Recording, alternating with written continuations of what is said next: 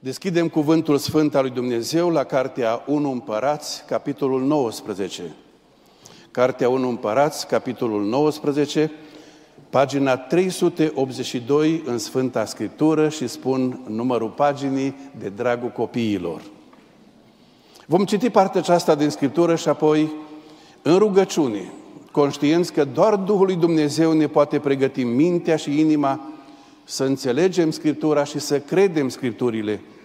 Vom sta înaintea Domnului și îi vom cere ajutor și călăuzire sfântă. În rugăciune cu voce tare ne va conduce fratele George Șinca, este în tronsonul unu, la balcon, în spate. Ahab a spus Izabelei tot ce făcuse Ilie și cum ucisese cu sabia pe toți prorocii.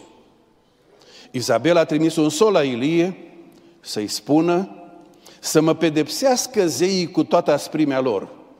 Dacă mâine la ceasul acesta nu voi face cu viața ta ce ai făcut tu, cu viața fiecăruia din ei. Ilie, când a văzut lucrul acesta, s-a sculat și a plecat ca să-și scape viața. A ajuns la Berșeba, care ține de Iuda, și și-a lăsat slujitorul acolo. El s-a dus în pustie, unde după un drum de o zi, a șezut sub un ienupăr și dorea să moară zicând, destul. Acum, Doamne, ia-mi sufletul, căci nu sunt mai bun decât părinții mei. S-a culcat și a dormit sub ienupăr și iată l-a atins un înger și i-a zis, scoală-te și mănâncă. El s-a uitat și la căpătâiul lui era o turtă coaptă pe niște pietre încălzite și un ulcior cu apă. A mâncat și a băut, apoi s-a culcat din nou. Îngerul Domnului a venit a doua oară, l-a atins și i-a zis, scoală-te și mănâncă, fiindcă drumul pe care îl ai de făcut este prea lung pentru tine.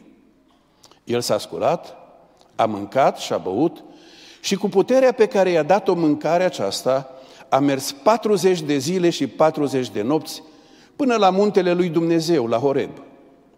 Și acolo, Ilie a intrat într-o peșteră și a rămas în ea peste noapte.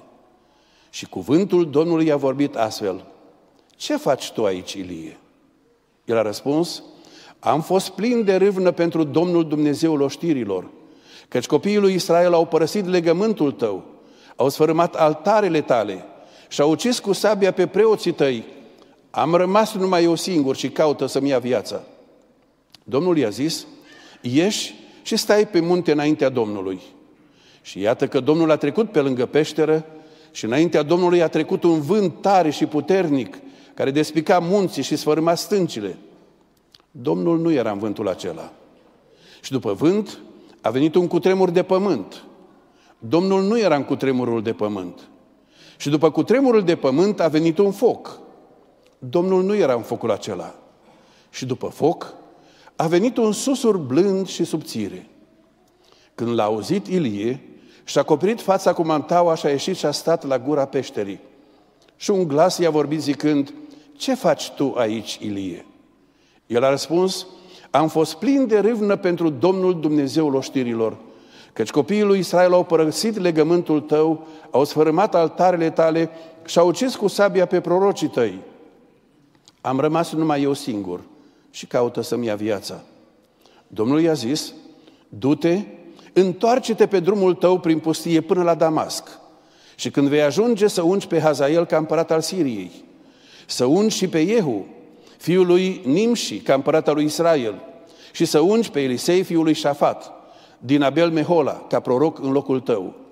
Și se va întâmpla că, pe cel, că cel ce va scăpa de sabia lui Hazael, pe acela îl va omorî Iehu, și pe cel ce va scăpa de sabia lui Iehu, îl va omorî Elisei. Dar voi lăsa în Israel șapte mii de bărbați, și anume pe toți cei ce nu și-au plecat genunchii înaintea lui Baal, și a căror gură nu l-a sărutat. Amin.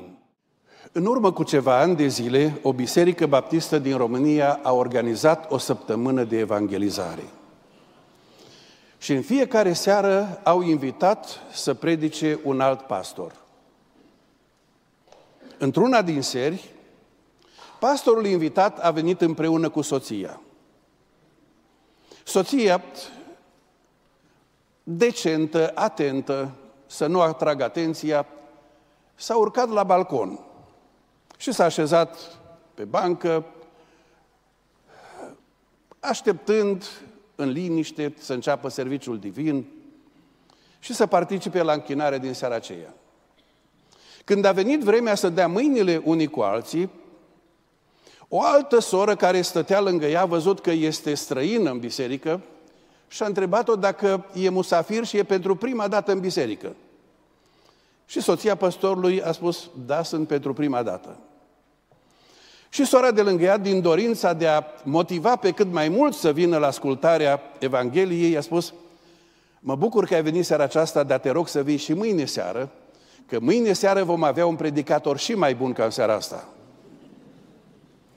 Vă întrebați de ce am făcut această introducere. Știți de ce? Așa m-a prezentat fratele Doru pe mine astăzi.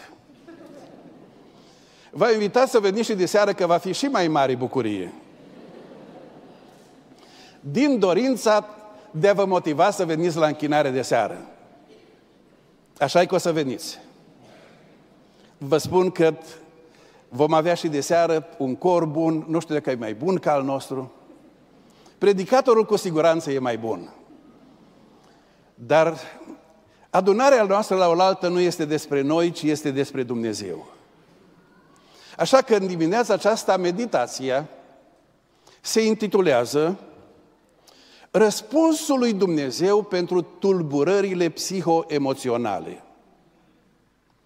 Răspunsul lui Dumnezeu pentru tulburările psihoemoționale. Dumnezeu ne-a creat într-un mod miraculos. Făptura umană este alcătuită dintr-o parte materială, trupul nostru, și o parte spirituală, sufletul nostru. La rândul lui, trupul este alcătuit dintr-o sumedenie de țesuturi, de organe, de sisteme, care toate la oaltă, deși diferite, formează un tot unitar. Sufletul, la rândul lui, este alcătuit și el din mai multe părți.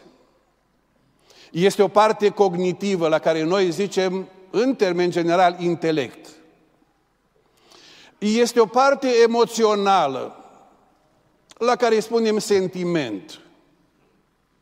Și este o parte volitivă, la care spunem voință.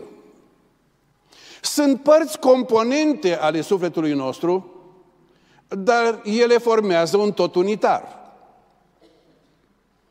Acum, miracolul este și mai mare, că partea aceea materială este unită cu partea spirituală și formează un tot unitar. Acela ești tu, ești tu, sunt eu, un tot unitar. Toate acele elemente, componente, cu specificul lor, formează împreună un tot unitar într-o relație atât de strânsă, încât modul în care funcționează fiecare părticică influențează întregul. Și modul în care funcționează întregul influențează fiecare părticică. De exemplu, dacă ai o banală durere de măsea și zici, mă doare măseaua, îți influențează toată ființa. Tot trupul este marcat de suferința aceea și tot sufletul este marcat de suferința aceea. E ceva extraordinar de complex, de fascinant, în modul în care ne-a alcătuit Dumnezeu. Acum, când oamenii se duc la medic, uneori după ce te consultă și îți face toate analizele, i-ai prezentat medicului toate durerile, toate simptomele tale, tot ce te supără. Medicul spune, toate analizele sunt bune. Suferința ta este pe bază de, de nervi. Înseamnă că a fost la doctor. Toate analizele sunt bune, dar suferința e pe bază de nervi. Dar oare... De ce pe bază de nervi? Ce legătură o fi între nervii mei și hipertensiune? Ce legătură o să fie între nervii mei și ulcer? Ce legătură să fie între unele și altele? Că una e parte materială, cealaltă e parte spirituală. Așa ne-a creat Dumnezeu de complicat, de glorios, încât David spune, Doamne, te laud că sunt o făptură atât de minunată, atât de complexă. În această complexitate a noastră, răspundem diferit la împrejurările prin care trecem. Răspundem diferit din punct de vedere fizic, biologic. De exemplu, unii la emoție pălesc. Fac vazoconstricție. A pălit. Alții, dimpotrivă, la emoție, roșesc până în vârful urechilor. La aceeași emoție. Reacționează diferit. Alții la emoție transpiră. Alții tremură. Reacționăm în mod diferit și din punct de vedere psihic. Când trecem prin felurite încercări, reacționăm diferit. Din punct de vedere psihic, unii dintre noi răspund la împrejurările prin care trecem predominant rațional. Predominant rațional. Zicem noi, reacționează cu sânge rece. Oare chiar e rece sângele? Nu, e la fel de cald ca la ceilalți. Dar spunem noi, reacționează cu sânge rece, adică nu reacționează emoțional. Reacționează predominant rațional. Judecă lucrurile, le analizează și răspunsul este unul rațional. Alții reacționează predominant emoțional. Se întâmplă ceva și tipul de reacție este predominant emoțional. Reacțiile emoționale pot să fie extrem de diversificate, de complexe, de la cele mai simple până la cele mai complicate posibile. Unii zic, am crezut că leșin. Când trece printr-o situație, reacția emoțională este atât de puternică încât spune, am crezut că mor pe loc. Alții spun, am crezut că mi iese inima din piept. Alții spun, mi s-a întunecat înaintea ochilor. N-am mai judecat nimic, n-am mai văzut nimic. Reacție predominant emoțională. Dintre toate reacțiile acestea predominant emoționale, în ultimele decenii, una începe să ia amploare în populația globului. Este așa numită reacție depresivă. Depresie.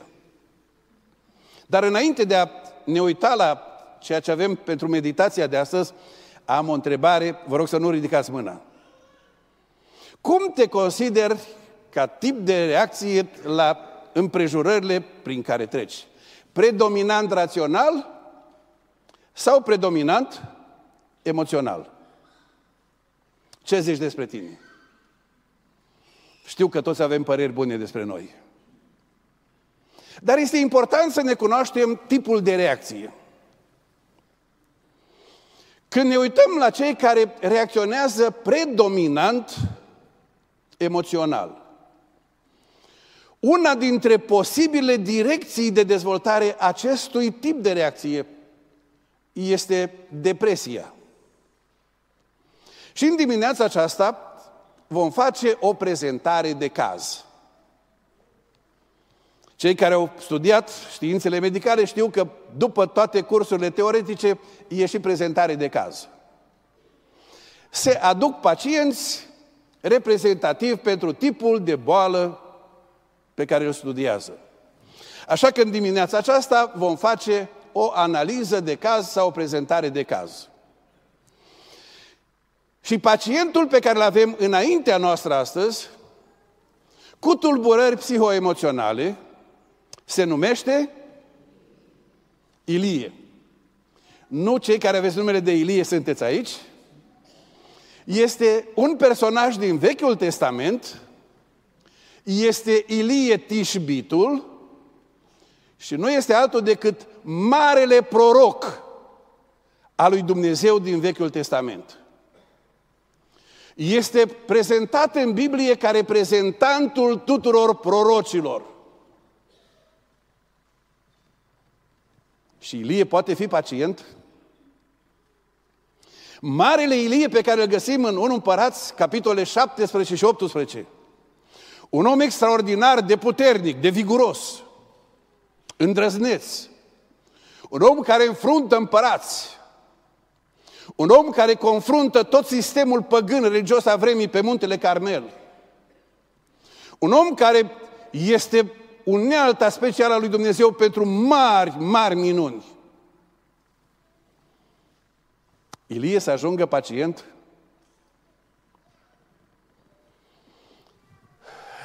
Apostolul Iacov, în Iacov, capitolul cinci, versetul șaptesprezece, ne face o trimitere la profetul Ilie și zice, Ilie era un... Ce era Ilie? Un om. Rețineți, nu era supraom. Ilie n-a fost supraom, a fost un om. Dar mai continuă Iacov și spune, supus acelorași slăbiciuni ca și noi. Marele profet Ilie supus slăbiciunilor ca și noi? Așa că noi avem impresia că sfinții Vechiului Testament și ai Noului Testament sunt supraoameni și e greu să ne raportăm la ei, că n-avem cum. Înălțimile la care au ajuns ei ne copleșesc și frământările noastre și slăbiciunile noastre ne copleșesc și mai tare. Numai că Apostolul Iacov spune, era un om supus acelorași slăbiciuni ca și noi. Ce slăbiciuni? Și acum urmează descrierea slăbiciunilor sau a simptomelor care descriu boala psihoemoțională, tulburările psihoemoționale a lui Ilie. Vă rog să deschideți, să țineți scripturile deschise la Întâi Împărați, capitolul nouăsprezece. Întâi Împărați, capitolul nouăsprezece. Aici avem următoarea descriere. Împrejurarea. Se termină episodul de pe Carmel. Are loc ploaia după trei ani și jumătate. Ahab se întoarce de pe Carmel și îi spune soției lui Izabela, împărăteasa, o femeie păgână, idolatră, o femeie extrem, extrem de violentă împotriva tot ceea ce este sfânt. Ahab a spus Izabelei tot ce făcuse Ilie, l-a reclamat pe Ilie. Interesant este că, deși poporul a spus, Domnul este adevăratul Dumnezeu, Ahab nu îi spune soției ce a făcut Dumnezeu, ci îi spune ce a făcut Ilie. Și cum ucisese cu sabia pe toți prorocii lui Baal? Izabela a trimis un sol să îi spună lui Ilie să mă pedepsească zeii cu toată asprimea lor dacă mâine, la ceasul acesta, nu voi face cu viața ta ce ai făcut tu cu viața fiecăruia din ei, din proroci. Izabela se blestemă, se așează sub mânia zeilor.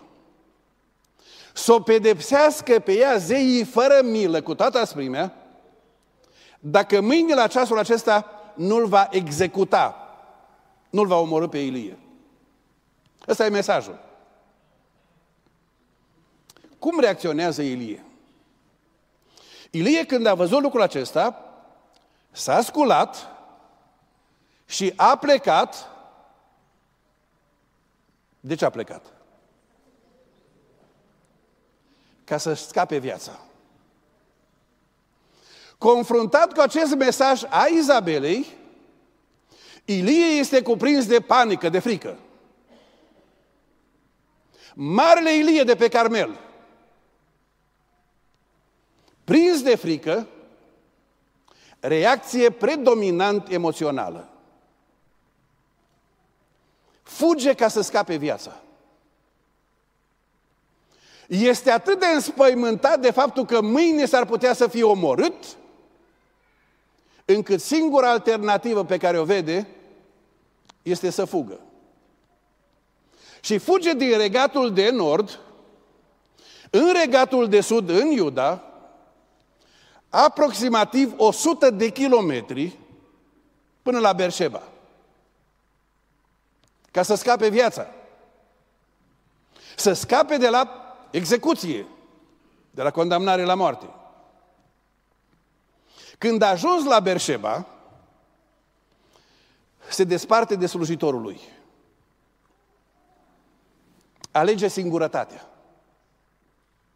Lasă slujitorul acolo și se duce singur în pustie. Nu mai vrea să vadă pe nimeni. Este atât de marcat de ceea ce se întâmplă, de ceea ce îi se transmite, este atât de marcat de reacția lui emoțională, încât nu mai vrea să aibă lângă el nici măcar slujitorul lui. Și se duce în pustie. Adică se duce într-un loc în care să nu se mai întâlnească cu țipenie de om. Nu mai vrea să vadă pe nimeni. Se duce într-un loc în care nu mai sunt resurse materiale și nu sunt resurse umane. Ajunge în pustie, timp de o zi se duce de unul singur. Știți cum zicem noi? Se duce unde vede? Cu ochii. Dacă ochii nu mai vrea să vadă pe nimeni. Și când ajunge la finalul primei zile, se oprește sub un ienupăr și începe să se autocompătimească. De ajuns. Viața nu mai are rost. Nu sunt bun de nimica. Viața pentru mine n-are niciun rost, așa că are un singur gând. Știți care e gândul? Să moară. Gânduri suicidare. Dacă am fi să ne uităm la el și să-i punem un diagnostic, cu comportamentul acesta, cu gândurile acestea, cu sentimentele acestea, cu dorința de a muri, am spune în termeni generali, sindrom depresiv cu tendințe suicidare. Sindrom depresiv cu tendințe suicidare. Marele Ilie? Dar cum a ajuns aici? Cum ajunge un om ca Ilie într-o asemenea situație? Prima cauză, este important să înțelegem cauzele. Prima cauză este că a avut o reacție greșită față de împrejurările prin care a trecut. A răspuns într-un mod greșit la amenințările prin care a trecut. Este un răspuns predominant emoțional la amenințarea cu moartea.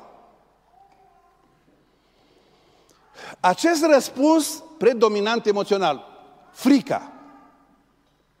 Când l-a cuprins frica,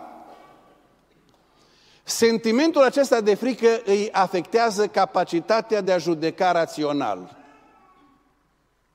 Frica îți afectează capacitatea de a judeca, discernământul.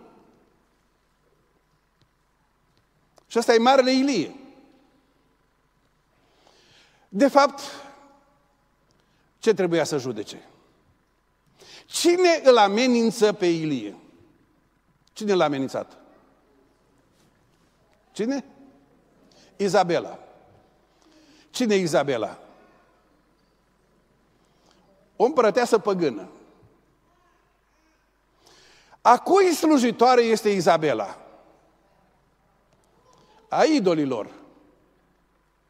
Ea este o femeie idolatră Și în numele zeilor cărora se închină ea, îl amenință pe Ilie cu moartea. Cine este Ilie? Cine este Ilie? Slujitorul lui Dumnezeu. Cine-i Dumnezeu? Stăpânul întregului univers, aleluia! Deci, datorită panicii și a fricii care a pus stăpânire pe el, reacție predominant emoțională, Ilie nu stă să analizeze, stai un pic. Cine vorbește? În numele cui vorbește? Cine sunt eu și în numele cui vorbesc eu? Ilie nu mai poate să se raporteze la lucrurile de pe pământ din perspectiva cerului, pentru că, prins de această reacție emoțională, nu mai vede decât lucrurile de pe pământ. Nu le mai vede pe cele din cer. Și pentru că nu mai vede lucrurile din perspectiva lui Dumnezeu, ci din perspectiva pământului, dintr-o perspectivă predominant emoțională, reacția lui este să fugă ca să-și scape viața. Dar pe Carmel cine l-a apărat pe Ilie? Cine l-a apărat pe Carmel? Ar fi fost Dumnezeu mai slab în Israel decât a fost pe Carmel? Ar fi fost Izabela mai tare decât Ahab cu toată oștirea de preoți idolatrii? Dar afectat emoțional nu mai poate judeca rațional. Și când nu mai judeci rațional, tot comportamentul este dominat de reacțiile emoționale nepotrivite. Fuge. Vi-l puteți imagina pe marele profet al lui Dumnezeu fugând de o femeie? Vă mai aduceți aminte de un alt mare om al lui Dumnezeu care a intrat în panică în fața unei femei? Vă aduceți aminte? Cine a fost? Petru, în curtea marelui preot. În fața cui s-a jurat și s-a blestemat că nu-L cunoaște pe Hristos? În fața unei slujnice. De ce? Pentru că este reacție predominant emoțională. L-a prins frica. Ilie e copleșit de această dominantă emoțională. Fuge în pustie pentru că nu mai poate reacționa emoțional, intelectual, rațional. Fuge în pustie și tot ce hotărăște de acum încolo este cât se poate de neinspirat și de nesănătos. Când ești vulnerabil emoțional, de ce ai nevoie? De ce ai nevoie când ești vulnerabil emoțional? De cineva care să stea lângă tine, așa-i? Să fie cineva lângă tine să te încurajeze, să te slujească. Știți ce face Ilie? Se desparte de cine? De slujitorul lui. De cel care era acum cel mai apropiat să-l poată ajuta. Spune, lasă-mă în pace. Nu mai vreau să te văd, nu mai vreau să vii cu mine. Și se duce în pustie singur. De ce se duce în pustie? De ce se duce în pustie? Ca să moară. Acum vă rog să vă uitați la alt aspect irațional. Păi dacă ar fi vrut să moară, ce ar fi trebuit să facă? Să stea lângă Izabela. Dar observați, când mintea este dominată de emoții nepotrivite, de reacții emoționale nepotrivite, mintea nu funcționează cum ar trebui. Se duce în pustie și a dorit să moară. Ilie, dacă vrei să mori, stai lângă Izabela, că a hotărât și s-a jurat că face asta. Dar pentru el acum singura soluție. Nu mai am nici viitor, nici speranță. Nu sunt mai bun decât părinții mei. Nu mai am nicio șansă decât singura cale care îi se pare că l-ar scoate din această criză este să moară. Își dorește să moară. Ai ajuns vreodată până la punctul acela să-ți dorești să mori? Dar întrebarea mea este, se pricepe Dumnezeu la tulburări psihoemoționale sau nu? Ce ziceți? Cu îndrăzneală. Dacă Dumnezeu se pricepe la problemele psihoemoționale, haideți să vedem cum tratează Dumnezeu asemenea probleme. Pentru că de la versetul cinci până la versetul opt avem tratamentul pe care îl aplică Dumnezeu.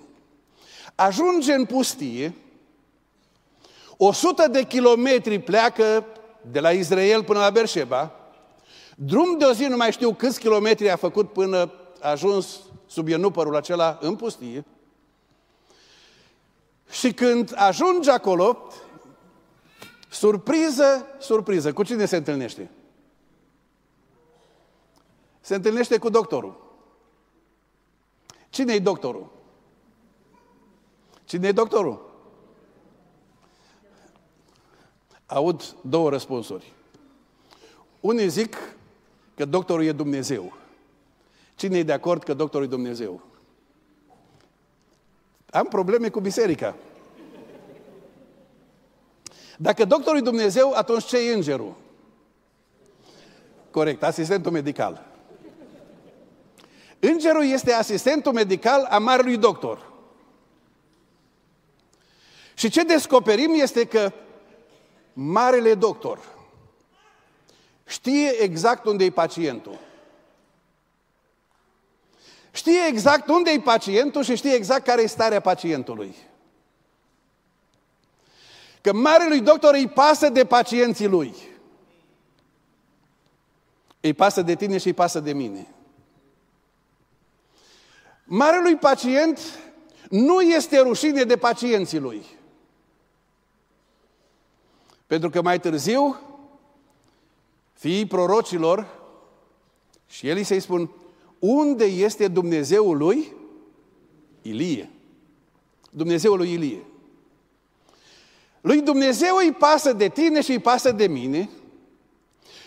Dumnezeu vine acolo unde ești tu, în căderea, în frământările, în vulnerabilitățile tale. Și vine cu dragoste. Și Dumnezeu este medicul suprem căruia nu doar că îi pasă, care îi preocupat, ci este și priceput. Mare lucru să nimerești la un medic care este preocupat și priceput. Asta înseamnă că e preocupat de binele tău, de viața ta, de viitorul tău și e priceput ca să te ajute exact în ce ai nevoie. Și acum ne vom uita ce tratament aplică Dumnezeu. S-a culcat și a dormit sub un ienupăr și iată că l-a atins un înger și a zis, scoală-te și mănâncă. Întrebare. De ce nu i-a dat Dumnezeu de mâncare înainte de a dormi?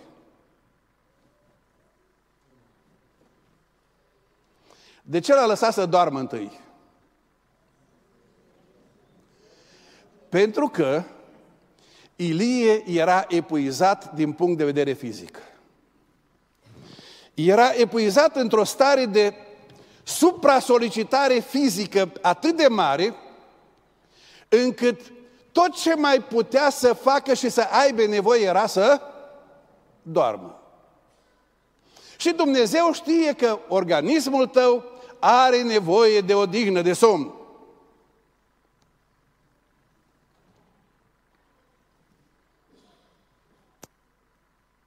Interesant este faptul că în tratamentul pe care îl aplică Dumnezeu, nu vine să-i spună, Ilie, nu-ți e rușine. Nu-ți crapă obrazul de rușine. Tu, omul meu, în care mi-am așezat încrederea pentru lucrări mari, tu să fugi de Izabela? Tu care ești chemat să demonstrezi puterea lui Dumnezeu pe Carmel, să aduci focul și ploaia, Tu să spui că nu ești bun de nimic? Tu să spui că nu mai are rost să trăiești? Și să-i fi spus, Ilie, ia trei zile de post și rugăciune. Ce ziceți? Ar fi dat randament? Frați și surori, Dumnezeu este marele medic care înțelege că în anumite situații cel mai duhovnicesc lucru, cel mai spiritual lucru pe care poți să-l faci este să dormi. Dar asta nu se referă la leneși care dorm și dorm și dorm și vai de lume. Ci se referă la oamenii care sunt supraextenuați. Trei ani și jumătate Ilie a fost într-o tensiune nemaipomenită. Apoi este confruntarea pe Carmel. Apoi este rugăciunea aceea intensă.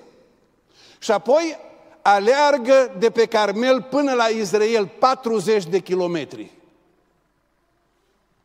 Și după asemenea activități intense, este într-o epuizare fizică la limită. Epuizarea fizică ne face vulnerabil spiritual, ne face vulnerabil emoțional, ne face vulnerabil din toate punctele de vedere. De aceea, când Dumnezeu a creat universul, a zis șase zile să lucrezi și a șaptea să te odihnești închinându-te Domnului. Ziua a șaptea este ziua de odihnă în părtășie cu Domnul. Și când Dumnezeu a așezat aceste reguli în creație, Dumnezeu ne avertizează dacă le călcăm. Această supra-solicitare, alergi, alergi până cazi, te vulnerabilizează fizic, emoțional, spiritual. Și Dumnezeu îl lasă pe Ilie să doarmă. Dacă îl consideră că a dormit destul, trimite un înger să-l trezească. Și vine asistentul medical să-l trezească. Îl trezește și îi spune, scoală-te și mănâncă. Și ce are pregătit pentru el? Ce are pregătit? O turtă. Comentatorii spun că a fost o turtă de smochine. Bogată în calorii, în substanțe energetice, bogată în vitamină, bogată în fibră. Și îi spune, Ilie, ai nevoie de o alimentație care să te repună pe picioare, să-ți întărească organismul, să te refacă din această epuizare. Și îi dă de mâncare și apoi îi dă din nou un somnifer. Mai doarme o dată. De ce? Că trebuie să repete doza. Că medicul știe că are nevoie de încă o doză de tratament ca să-l pună pe picioare. Și ia încă o doză de somn, îl trezește din nou și îi spune, Ilie, scoală-te și mănâncă. Și când mănâncă a doua oară, din punct de vedere fizic, este recuperat. S-a refăcut fizic. Observați că Dumnezeu începe cu tratamentul fizic înainte de cel spiritual? Că Dumnezeu vrea să îl reașeze din punct de vedere fizic la parametri de funcționare normală. Și acum îi spune, Ilie, cu puterea aceasta pe care o ai, mai e de făcut un drum. Drumul este până la Horeb, la Sinai. Comentatorii spun că de unde era Ilie până la Horeb, mai are de mers pe jos patru sute de kilometri. Dar de ce îl duce Dumnezeu până la Horeb? Pentru că dacă în prima fază este recuperarea, în faza a doua este reabilitarea. Reabilitarea are de face cu tratamentul spiritual. Ce s-a întâmplat la Horeb sau la Sinai? Ce s-a întâmplat? Acolo a încheiat Dumnezeu legământ cu poporul lui. Ilie, te duci înapoi la locul legământului. Și să auzi din nou, eu sunt Domnul Dumnezeul tău. să nu ai alți Dumnezei. Să auzi din nou cu cine ai intrat în legământ, sub protecția cui ești, cine conduce istoria, Izabela sau Dumnezeu? Cine conduce istoria? Domnul Dumnezeu, binecuvântat să fie Dumnezeu. Îl duce la muntele lui Dumnezeu, la Horeb. Ilie ajunge și intră într-o peșteră. Și acum începe recuperarea lui din punct de vedere spiritual. În această recuperare din punct de vedere spiritual, Dumnezeu îl întreabă: ce faci tu aici, Ilie? De ce îl întreabă Dumnezeu? Nu știa Dumnezeu ce face acolo? Are Dumnezeu nevoie de informații? Ce ziceți? Știa Dumnezeu sau nu știa? Știa. De ce îl întreabă atunci? Pentru că Dumnezeu știe că este important să dai drumul la lucrurile care te apasă. Dumnezeu, ca medic, spune: acum povestește-mi. Spune-mi care sunt lucrurile care te frământă. Dumnezeu vrea să le scoți afară, să nu le ții acolo.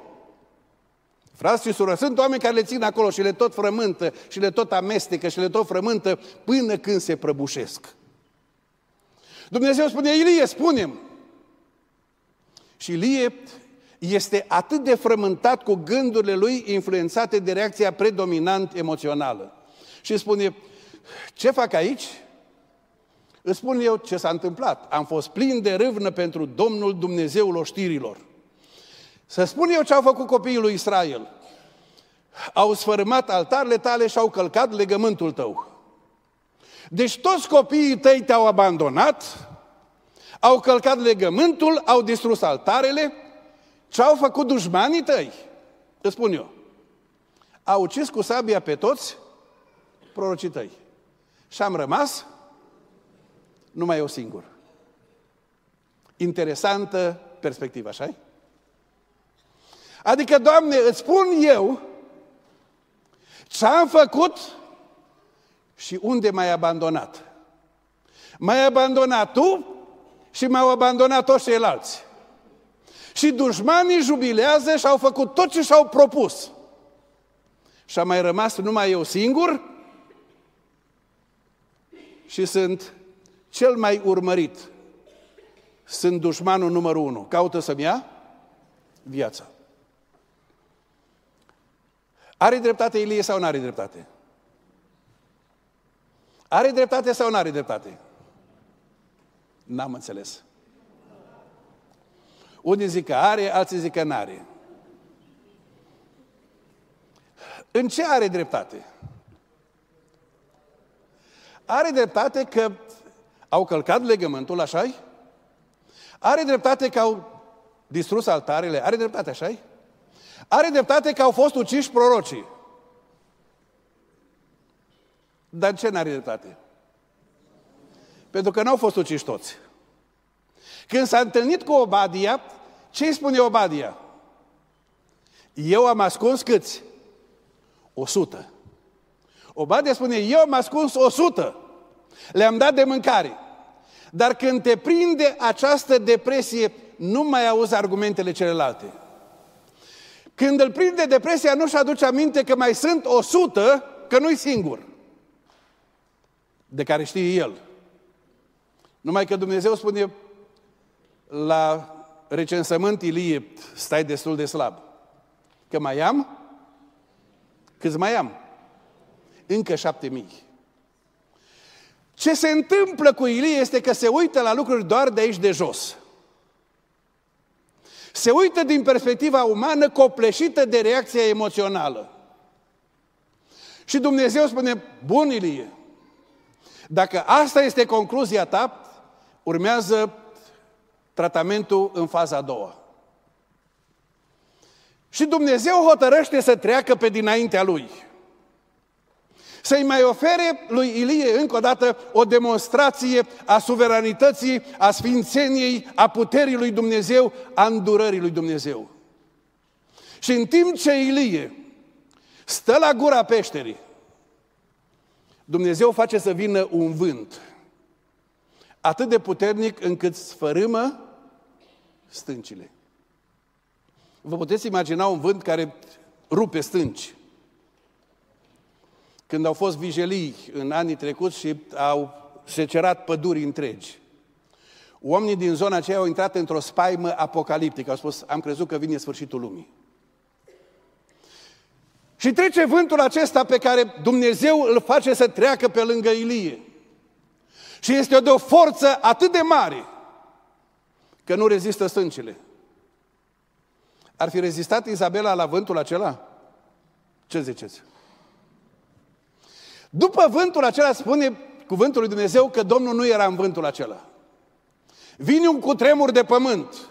Se zguduie pământul. Dar Dumnezeu nu era în cutremur. Ilie, Dumnezeul care conduce universul, e Dumnezeul care ține pământul sau clatină pământul. Face să vină un foc. Este un foc care îngrozește. Și trece prin fața lui Ilie și este focul acela care pur și simplu copleșește. Ilie, Dumnezeu poate să trimită focul să pârjolească Israelul cu toate palatele lui imperiale. Dar Dumnezeu nu era nici în foc. După care se aude, ce se aude? Un susur blând și liniștit. Cine era în susurul acela? De ce vine, la Dumne... de ce vine Dumnezeu la Ilie cu susurul acela blând și nu vine cu tunete și fulgere ca pe Sinai? De ce? Pentru că Ilie e bolnav și trebuie tratat. Ilie are nevoie să experimenteze frumusețea, dragostea și gingășia lui Dumnezeu. Ilie are nevoie să înțeleagă că Dumnezeul a cărui slujitor este, este Dumnezeul care poate clătina cerul, dar se poate apropia de pacientul lui cu cea mai aleasă gingășie. Ați fost vreodată operați?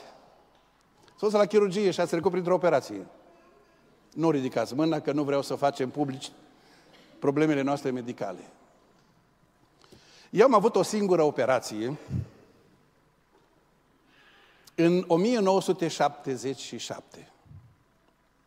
Eram la serviciu, la Policlinica doi din Rogerius, unde e spitalul Pelican acum, și dimineața nu m-am simțit bine, m-am dus la colegul care era la câteva uși, cabinete mai încolo, chirurg, i-am spus ce senzații am, m-a consultat și îmi spune, Paul, e o apendicită acută și trebuie să mergem de urgență la spital și te operezi.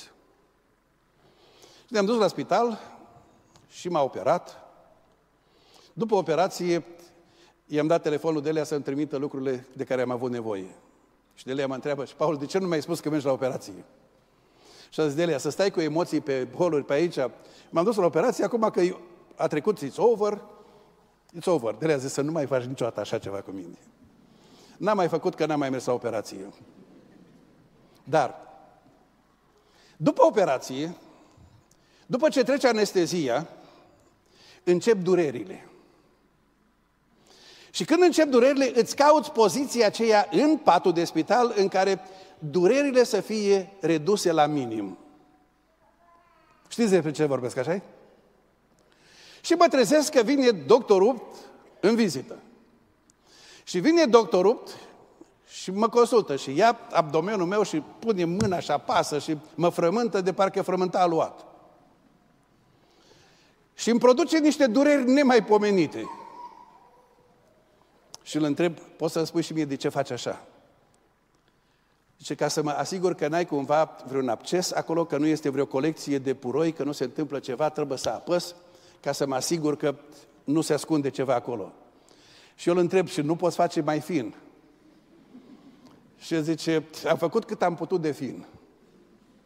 Dar, spre deosebire de chirurgul meu de atunci, Dumnezeu se apropie de Ilie cu atâta finețe, cu atâta gingășie, pentru că îi pasă de pacientul lui și îl reabilitează și îl vindecă și îl trimite înapoi în lucrare Și o să zici, frate Paul, și pentru noi ce înseamnă asta?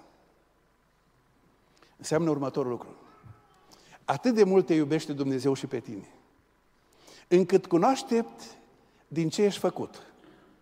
Cunoaște modul în care reacționezi când treci prin încercări. Îți cunoaște sensibilitățile și vulnerabilitățile și îți cunoaște căderile. Îți cunoaște frământările. Îi pasă de tine.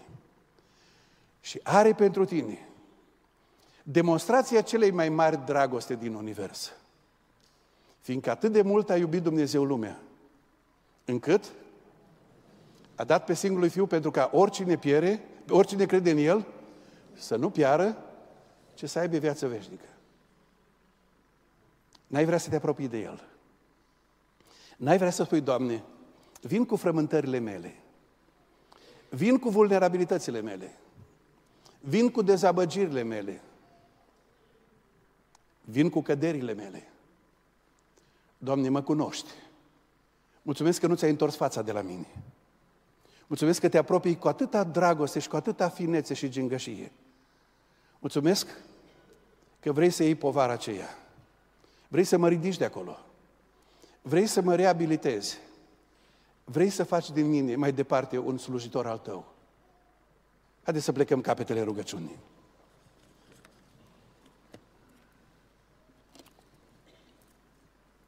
Vino înaintea Lui. Spune-i gândurile care te frământă, spune-i durerile și dezamăgirile. Spune-i descurajările tale, spune-i falimentele tale, spune-i păcatele tale.